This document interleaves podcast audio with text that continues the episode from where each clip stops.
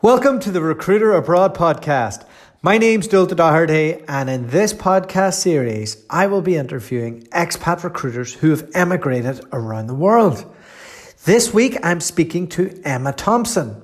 Emma's from Manchester. She's been in the industry for over eight years. Um, she used to be a well known DJ uh, with Radio 1, and she traveled the world uh, as a DJ and lived that life. Uh, as much as she could. So much so that she needed to change careers when she turned 30. And it just so happened that her sister was getting into recruitment. They went on to set up their own recruitment firm and ran that successfully for over six years. Emma got to a point in her career where she felt that they needed to go their separate ways. And Emma decided to join a company called Engage Infotech. The interesting thing about Emma, other than the amazing story that she has, is that she works remotely. So most of the year she lives in the Isle of Man. And her boss, uh, Seb Butt, who reached out to me this week and suggested Emma as a guest. So massive thanks to him.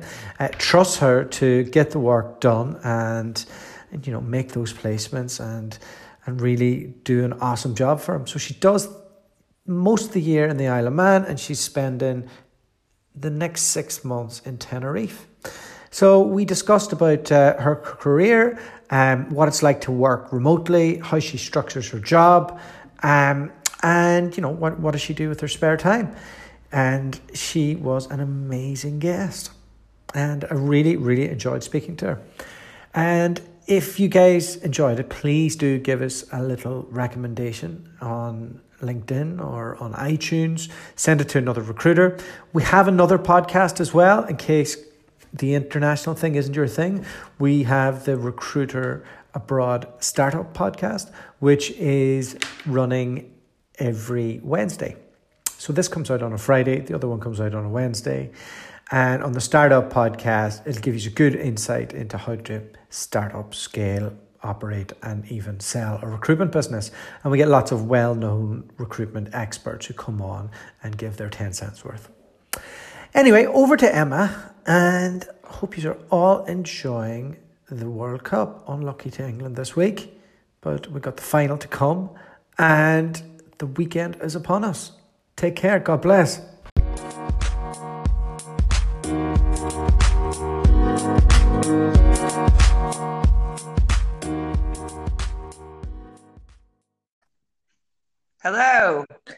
Hey there, Emma. How are you? Yeah, I'm good, thank you. How are you doing? I am. I'm the best. Thank you for coming in and rescuing the show at the last second. You're very welcome. Um, I think maybe it was meant to be. It was meant to be. All right. So, Emma, um, I've given everybody just a brief rundown of your background, but can you kind of go into a bit more detail on that and maybe tell us a little bit about what life was like before you came into the agency recruitment? So, interestingly enough, before I went to university, I actually went into software sales. Um, I was, I was, well, I was completely wild at the time, so I wasn't very successful, and I got sacked. But you know, that's another story. I was 18, but uh, when I came back out of university, I went back into software where I was, uh, I was much calmer and uh, and did much better. Um, but then when I was 23, um, I'd lived in Ibiza when I was 22 for the summer, and when I came back, I uh, I actually got asked to go and do um, a pilot for BBC Radio One um, to have my own show because I was um, I was a DJ. So I did that, and then in the December, um, I got the call to say that I'd got the show. So I gave up my job in software, um, and I, I became full time full time DJ. I started at Radio One in the January. And what, um, what year was this in? 2006. Okay, fantastic. So I did that, um, and then as soon as I joined Radio One, I got an agent. So then what what had been something that I was doing every weekend previously be- became a full time job of tours and, um, and and festivals and things like that. And then the following year, I set up a record label. Um, I was a resident at the time at a club called Sankey's, which was voted number one club in the world a few times, and um, that just kind of that was my life then up until I was about 29. What um, what does a what does the daily routine look like well, the, of a DJ?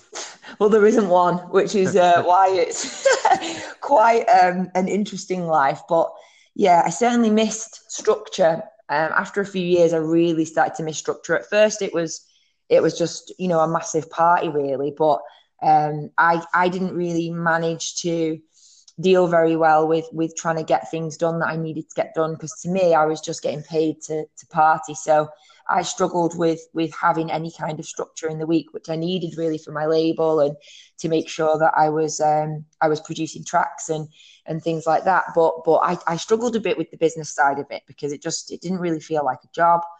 Um, so so for me it was just you know in the studio and um, picking tracks and practicing and, and then traveling most of the time. And living at uh, night as well, I think. Living at night, yeah. And, and really, sometimes going from country to country to country, you wouldn't sleep properly for like three days. And I remember I didn't sleep in my own bed once for 30 days. Mm. So it was um, it was a wonderful time, but it was it was challenging on um, on my health really more than yeah. anything. Um, I, I lived at night for a number of years, running running a nightclub, not as glamorous as what you did, but the one thing you figure out when when you're living at night is there's a lot of strange people who come out at night, and then they become your normal.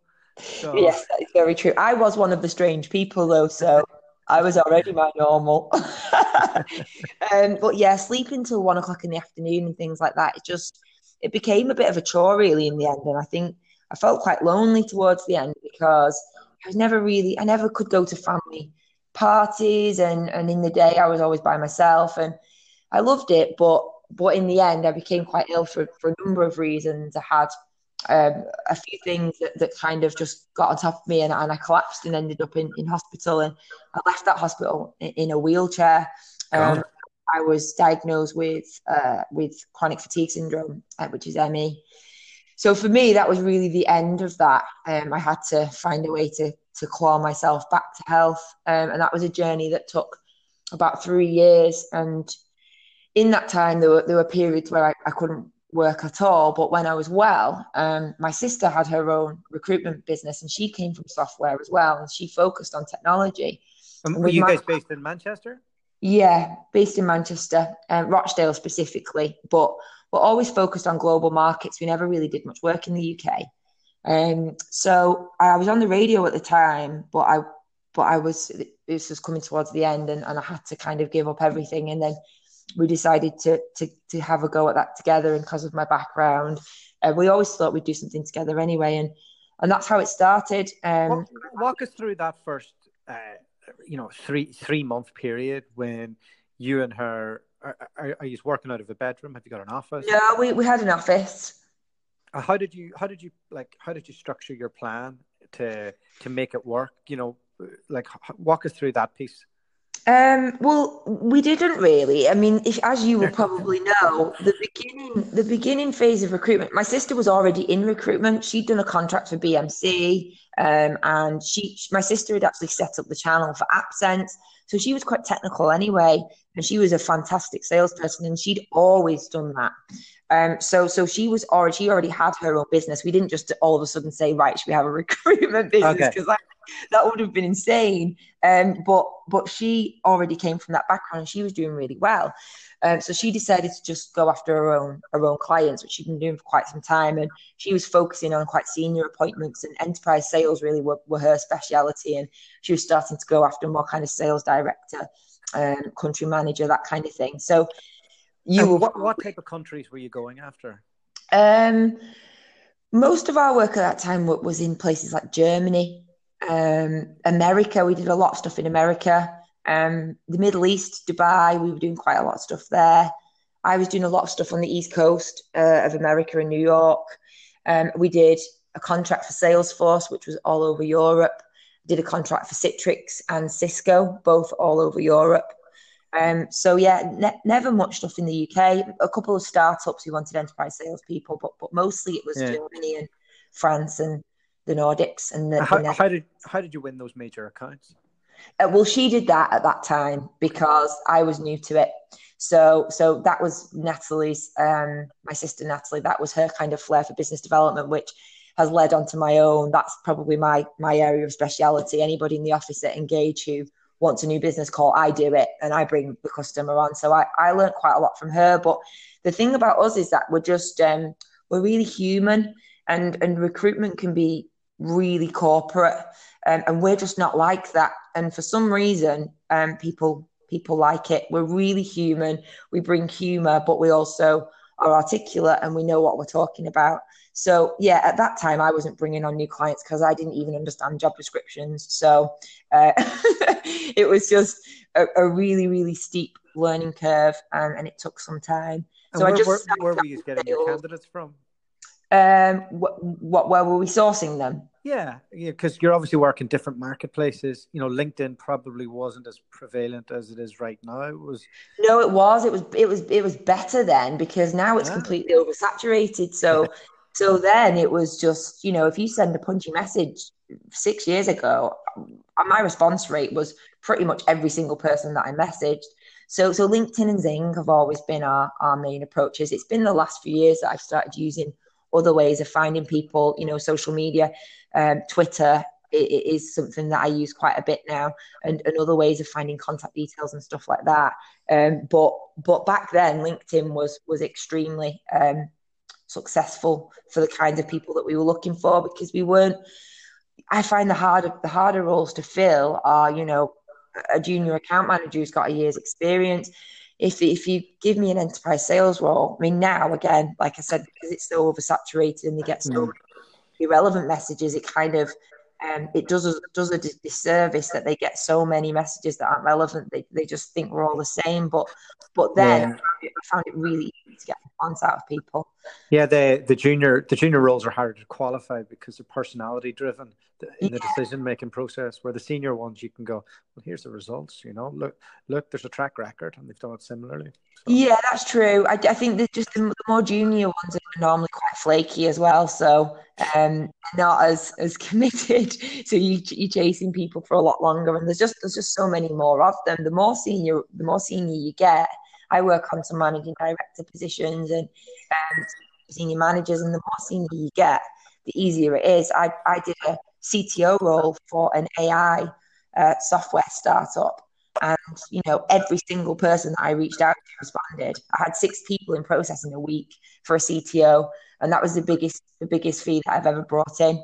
Um, and it was probably the easiest I've ever done. And tell me, so so you you guys kind of got up and got some wins on the board pretty quick. Did you scale out from there? Did you did you hire other recruiters, or how did that process look? Um, we, we got to the point where my sister wanted to bring on somebody else. Um, it was somebody she knew, and I don't think it really worked that well.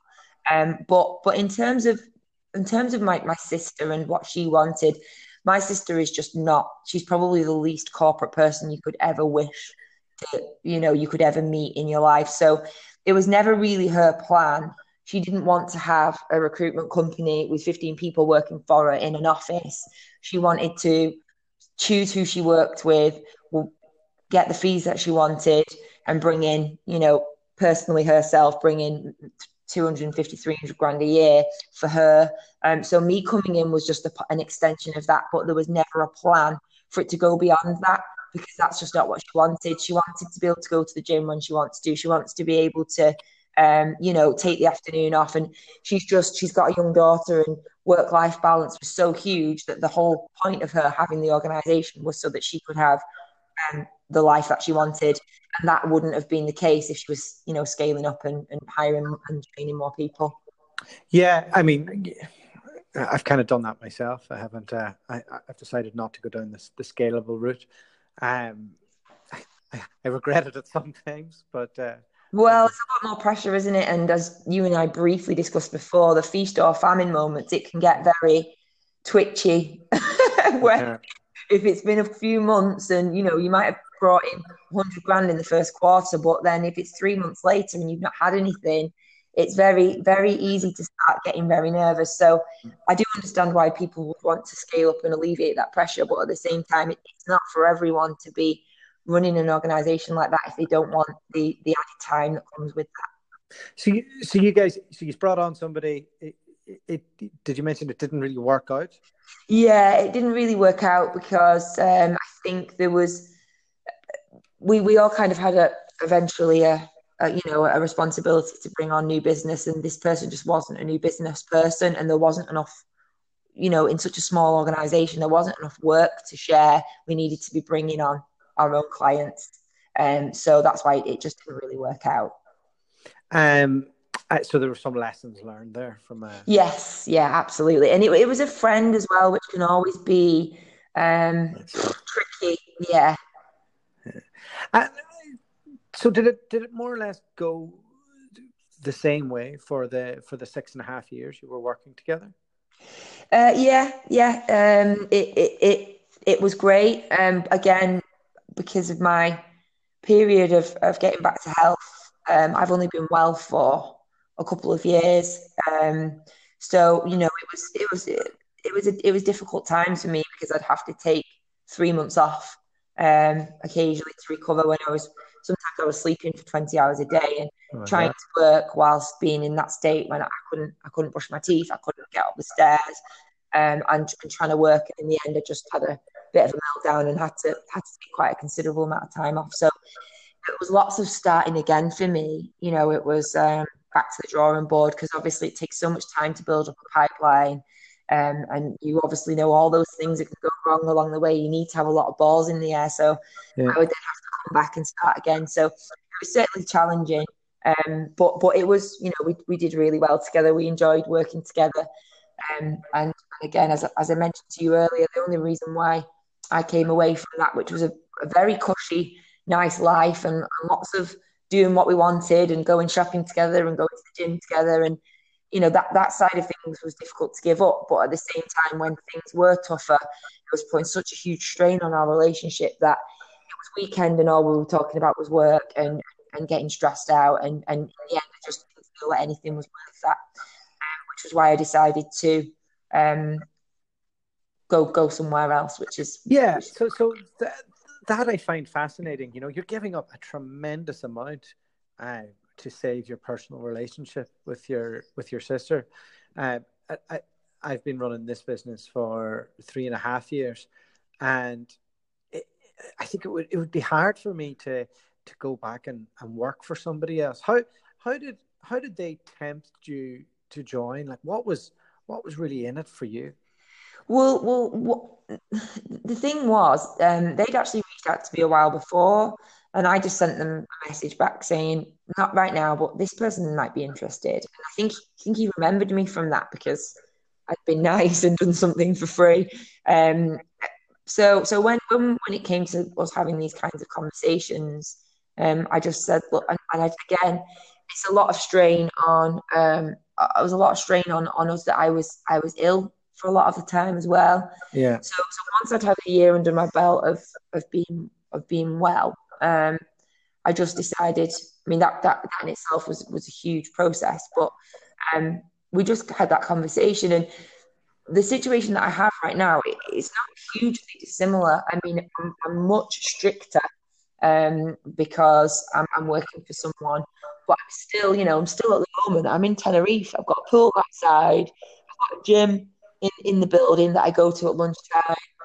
So, so I get I get it done and, and I do what I'm supposed to do, but I'm, I'm, not in an office. So I don't think I ever, ever in a million years would would have made the decision that I'd made had they not been flexible with me doing home working. I, I will never ever go back to working in an office. If you paid me 100 grand basic, I just wouldn't do that.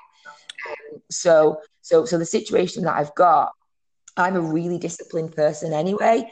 I get up at 4:30 a.m. three times a week to CrossFit. I'm I train twice a day, sometimes three times a day, and I'm just an extremely focused individual. So for me, it doesn't matter that I'm working for someone else because I just I get done what I need to get done, and, and I'm not in an office.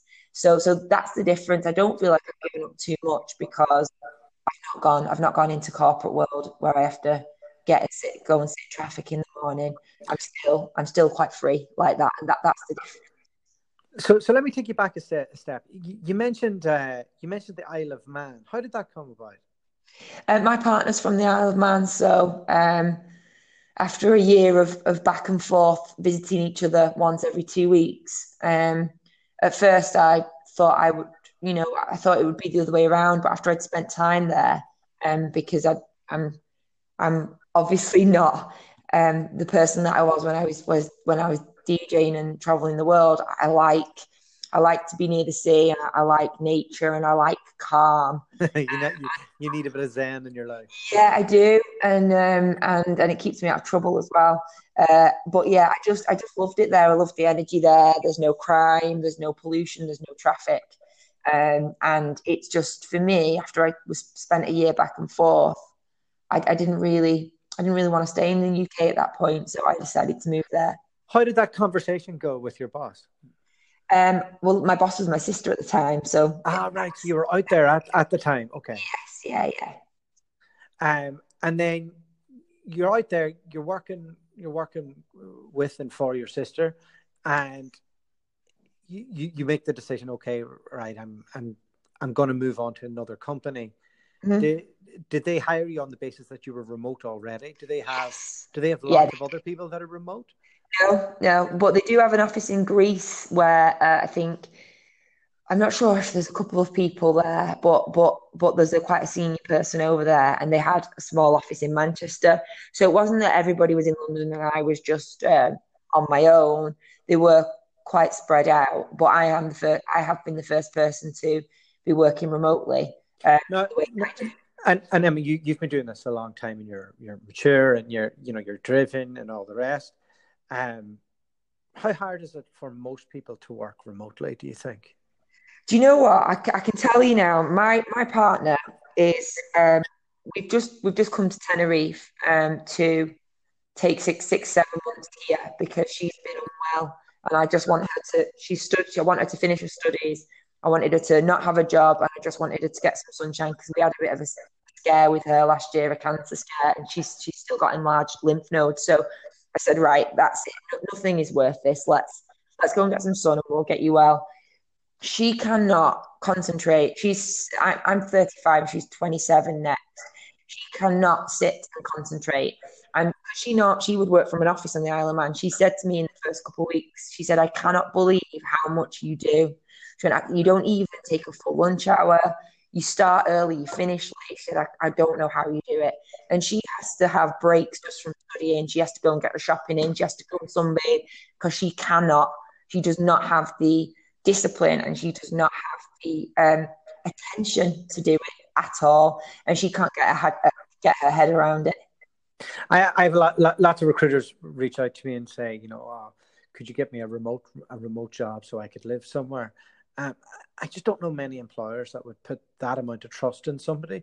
You probably would need to have somebody like yourself that's been doing it for, for seven, eight years and, and, and kind of really knows what they're doing. Um, is there any checks and balances that they that they do with you in your desk? Well, the first when I when I first got the job, I went to spend the week with them, and and even before I started, I asked them, I asked them to give me um, a, search, a, search, that I could start working on so that when I got in there, I could hit the ground running. So the first couple of days I got in there, I, I submitted about eight people for a really like senior role um, at Capgemini, and that was just work I'd done on my own. So I think that was a kind of indication of, what I'm like. Um, but before I got my new laptop, there were things on there like that shows um, activity and productivity and, and stuff like that. But uh, they just know I, I brought in 200 and 255k, I think, last in my first year, and that was after ramp up. So I actually did that in seven months, um, which I think is quite good for a first year. Um, yeah, you think? yeah. So, so, so I when I asked them if I could go to Tenerife, um, my there's two. There's there's Seb who's directly my boss, but they're both you know, they, um, Ash has the pharma side of the of the company, and it's normally him that I have my check-ins with about my pipeline, where I'm up to, and that kind of thing. Um, and and I just said, would you mind? Uh, you know, she's not been very well and a bit worried. And he said, Emerald, you know, we, we don't actually care where you work from. Um, and the thing is, it's not it's not just a normal job where you just get paid a certain amount of money. If I want to earn money, more money, I, I need to place people, um, and especially at the moment, I'm looking after two of us, so so I'm more focused than ever. Um, I've had a really, really, you will know this coming from the industry. I've had a really bad run recently with uh, counter offers and people contracts taking too long and then them taking something else. I've had about five offers on on the trot. One guy uh, verbally accepted, and then when he checked his contract, it was three months, so they said no. And this is this is about five or six people on the trot I've had go down after people had accepted. So I've had a bad run, um, but pipeline is is absolutely insane, and, and I know I'm, I'm likely to do probably. No, I think that's that's it, isn't it? In the next the best people they don't get too excited when it's going well and they don't get too down when it's not. I mean i i i, I set up this business with my my wife charlotte. She hasn't really been in the business the last few years. We've we have two kids under two now. Um so she's just had our our second wee fella and you know i I go home and I go home every couple of hours. I get handed a child, and then she has the spread the spreadsheet out saying, did, this deal fell over. Um, we're, oh. we're, renovating. We're renovating it. We're, we're renovating the house. Uh, we've just bought this house. We're re- renovating the upstairs uh, next month. Uh, you need to get back out and get, get the next deal. so that's it is. it is. T- it, I'm. I think I'm a really resilient person, and and I can push it off. But the run I've had recently, I don't know if this has ever happened to you, but I actually cried not last week, the week before, I actually cried because so much had happened in short in a short space of time. Mm. And I just said to my boss, I said, "Can we can we talk?" I "I just really need to sound this off." I said, "I, I literally cannot do any more than I'm doing. Like, and the amount of business I've had that fall through. One was a managing director where he actually was getting his contract drawn up, and it was a huge fee. And then last minute, the the lady in India said you know what? He is brilliant, but can we just have a quick look around and see if there's anything else? And yeah. they gave it else. And they were already, I'd already given them all these contract details. So, yeah, by the time that happened five times, I, I, I had to speak to my boss. I said, look, don't be concerned that I'm not doing what I should be doing. I said, but I, I really feel like everyone's against me at the moment. But once I got it off my chest, I, I, you know, I felt better. But that was probably the most I've ever felt like I, I try and I try and keep three or four good close friends, former colleagues of mine, uh, close enough where you know I, I, something will happen. I'll go and I'll get a pint of Guinness and I'll sit by myself in the local bar, kind of sending out signals like "Don't come near me, leave me alone," and and I'll just be on on WhatsApp back and forth with them, just making sure that their day's just as shit as mine. Yeah, exactly. I've got my sister for that. She spoke to me yesterday. She went, I think you've passed on to me your absolutely everything falling through. And and I should have felt bad, but it just made me feel better. it does. It does. But but look, I, I also think it's summer. I think people like people uh, people go on holidays and people get relaxed and it's just a nightmare time to do business, you know, especially if you're doing international stuff. And mm-hmm. and you know the weather's nice and nobody wants to actually for me moving uk recruiters around the world nobody wants to leave now. So all we need now is the weather to turn. We're, we're, we're yes, again. So Emma, uh, thanks so much for coming on the show. Um really enjoyed your story. You're just uh, before I go you, me- you mentioned uh, you mentioned you're doing a bit of Thai boxing what is your what does your average day look like now as a remote recruiter so my average day now is I get up at 4 4.30, 4.45 a.m. Lunatic. I get picked up at 5 o'clock. I go to CrossFit at 5.30 for an hour and 20 minutes. Come home. Depending on depending on how wired or knackered I am, I might get back into bed for an hour till 8 o'clock. Um, and then I'll get up. I normally start work then. Um, I'll work till uh, five o'clock minimum, but normally longer than that. How, how do you then, structure your day in the, in that time? So um, I um, I just I just have a look at um, how many roles I've got on, and and, and I kind of prioritize them in terms of urgency, and then I spend normally when I've got loads of work on and they're all urgent, I'll spend a full day on each role. So say I've got you know five or six roles, I'll do Monday, Tuesday, Wednesday, Thursday, Friday on different roles. Sometimes I'll do a couple of hours on each and keep switching back and forth, but it depends on on how urgent they are. Um, but but I've I've probably the only person on the planet who's actually got a physical diary, um, and and I always write in you know what day I've put I've spoken to someone so that I can chase the CV in three days. And that's all physical for me because I, I don't get it the same when it's on my laptop. Um, so, so really it's just, yeah, just searching, isn't it? And calls. Um, and, and you just have to prioritize. I've also, I brought on DXC technology this year as well.